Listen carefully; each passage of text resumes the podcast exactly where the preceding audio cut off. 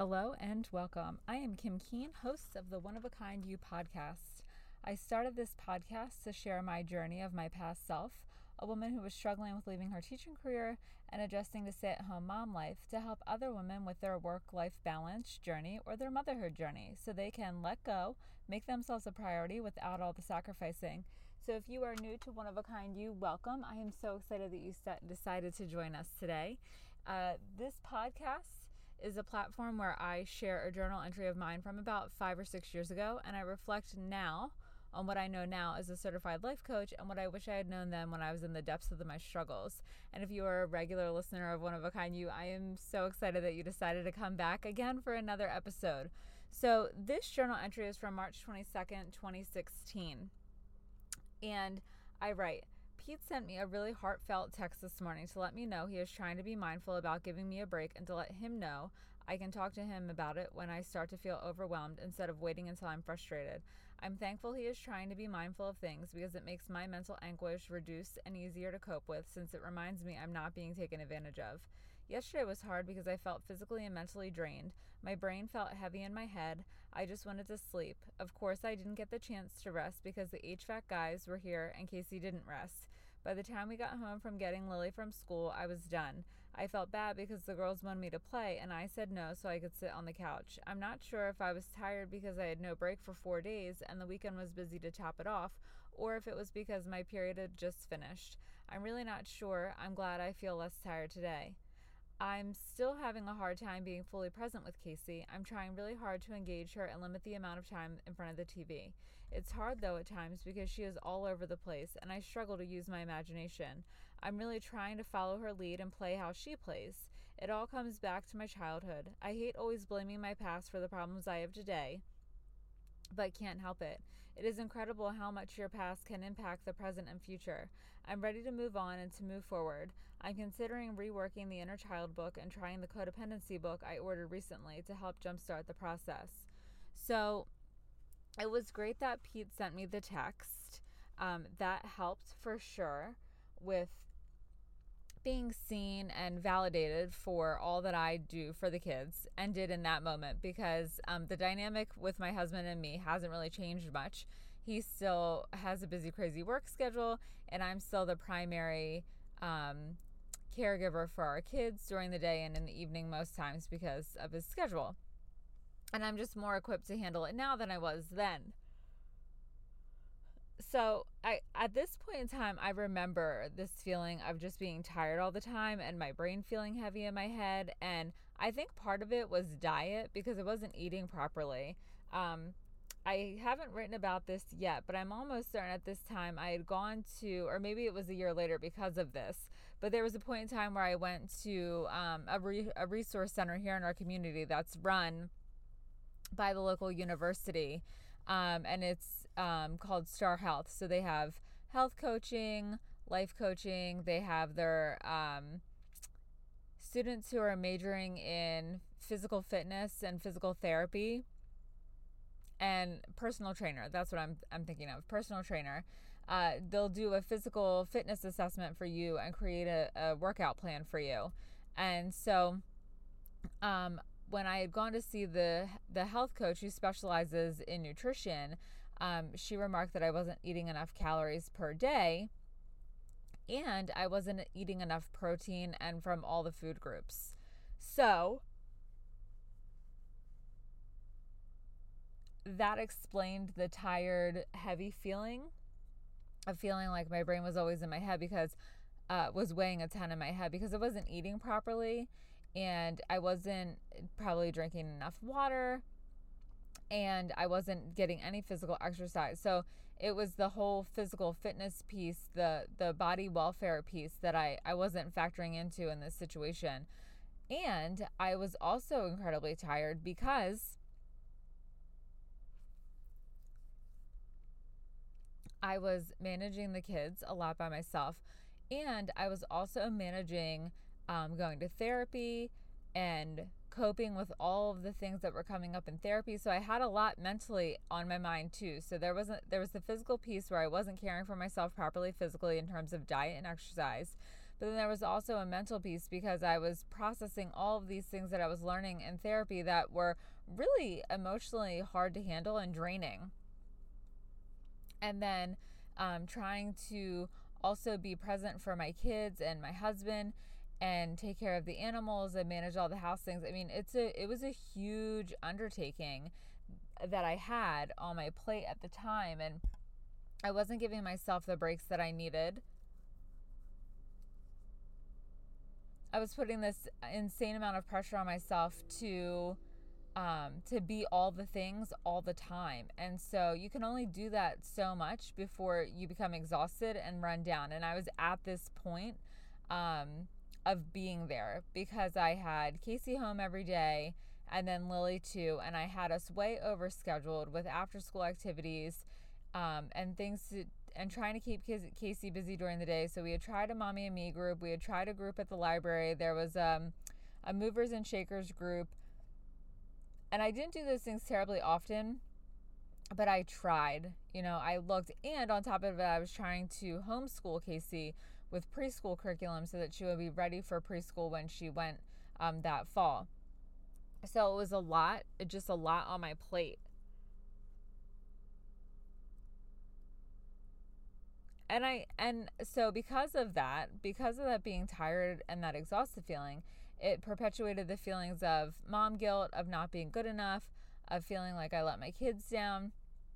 And now that my girls are eight and a half and 11 and a half, I don't think they have any memory of me saying, no, I'm not playing today on March 22nd, 2016, because they ended up playing with each other. And I had done so many other things for them that it probably never crossed their little minds to be like, oh, my mom's not being present with me because she's too tired.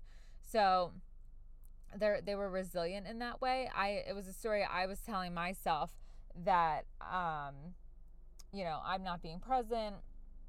I'm tired. I'm a bad mom. I should feel guilty. I'm not doing enough. All of those things. And so what I needed to do was just to just be present with myself in the moment and say, you know what, Kim, you are tired. It's been a busy day. It's been a busy four days. It's been a busy weekend. It's okay to say to the girls, I'm not playing right now because I'm going to sit down. I'll set the timer for 30 minutes. And when the timer goes off, then I will play if you girls still want to play. Or I'm going to set the timer for an hour when the timer goes off, something. But being able to be flexible with myself in the same way that I try to be flexible with my kids. So that way I could have those moments where I could just sit down and catch my breath for a minute. And then the lack of imagination with Casey, that goes back to, you know, to I didn't use my imagination when I was little. Um, not to throw my parents under the bus, but I didn't have a lot of imaginative toys. My dad had the custody custody of me for the majority of the time. So I went to my mom's house every other weekend, and um, one evening for a couple of hours to have dif- dinner with her during the week. And those nights were usually when uh, my dance class was scheduled or a baton was scheduled. So my mom didn't even really see me then. She would pick me up from the daycare provider, feed me, and then t- take me right over to my activity. And then from my activity, she would take me home. Um, so I really only saw my mom every other weekend. At my mom's house, I played school all the time. At my dad's house, I played school all the time. Even when I was only in kindergarten, I played school all the time. But I didn't grow up with a kitchen set. I didn't have dress up clothes. Um, I did. I had a Cabbage Patch Kid, but I didn't really have a lot of baby doll accessories to go with them, like clothes to change into them, change them into a baby doll cradle. Um, play food. I didn't have those kinds of things. So I really, the only way that I really used my imagination was playing school. Um, I remember having a little hairdressing kit. I can remember doing my dad's hair, what was left of it. Um, but I had a TV in my room at five. And that's because I had a single dad who didn't want to watch little kids shows. So I had my TV that I watched. He had his TV that he watched. Um, but I didn't really engage in a lot of imaginative play. So I would when I would go over to the little girl's house who lived behind me, she had gobs of Barbies, gobs of baby dolls, but the difference is she was being raised by a single mom. So I would go to her house and it was, it was a stretch I didn't really know how to use my imagination then, so I followed what she did. And so um so I was trying to do the same thing with Casey, but it was hard because when I had done that with Lily, tried using my imagination, she often told me that I was wrong or I wasn't saying it correctly or I needed to do it this way and I had done it differently. And she, as a little kid, wasn't willing to give me the flexibility to be imaginative with her in my own way. And I would get frustrated because I always felt like, gosh, I don't feel good enough as a mom, and now I'm not good enough for you to play with because you're telling me I'm wrong all the time. So that was a childhood trigger for sure to be told that you're not enough. And so I think on some level, I didn't really allow myself to fully get down into it with Casey and play, like really play with her, because I was so worried that she was also going to tell me that the way that I play I was playing wasn't good enough and to do it this way instead of this way or to do this instead of that. And so I was terrified on some level to be vulnerable because I didn't want to be rejected again because I had been rejected so much. And so now I am silly with my girls or I try to engage with them in um, like a very fun way. And, you know, they're at the age now where they roll their eyes at me and say that I'm embarrassing. But that's okay because I, I still do it anyways because I'm more willing now to be vulnerable with them because I understand where that fear of vulnerability vulnerability came from. And so, what I should have allowed myself to do in that moment is to play with Casey the best that I could and to just allow myself to be completely free, but also to be compassionate with myself and say, you know what, you're trying. You're doing the best that you can in this moment, and that's all that you can do, Kim. And that is good enough, is to do the best that you can in this moment without creating all of these um, unserving stories around the situation of, oh, I'm not present and I'm not using my imagination. I'm not doing it this way and I should do it that way. And, and just saying, okay, what are we doing today? Casey wants to do this.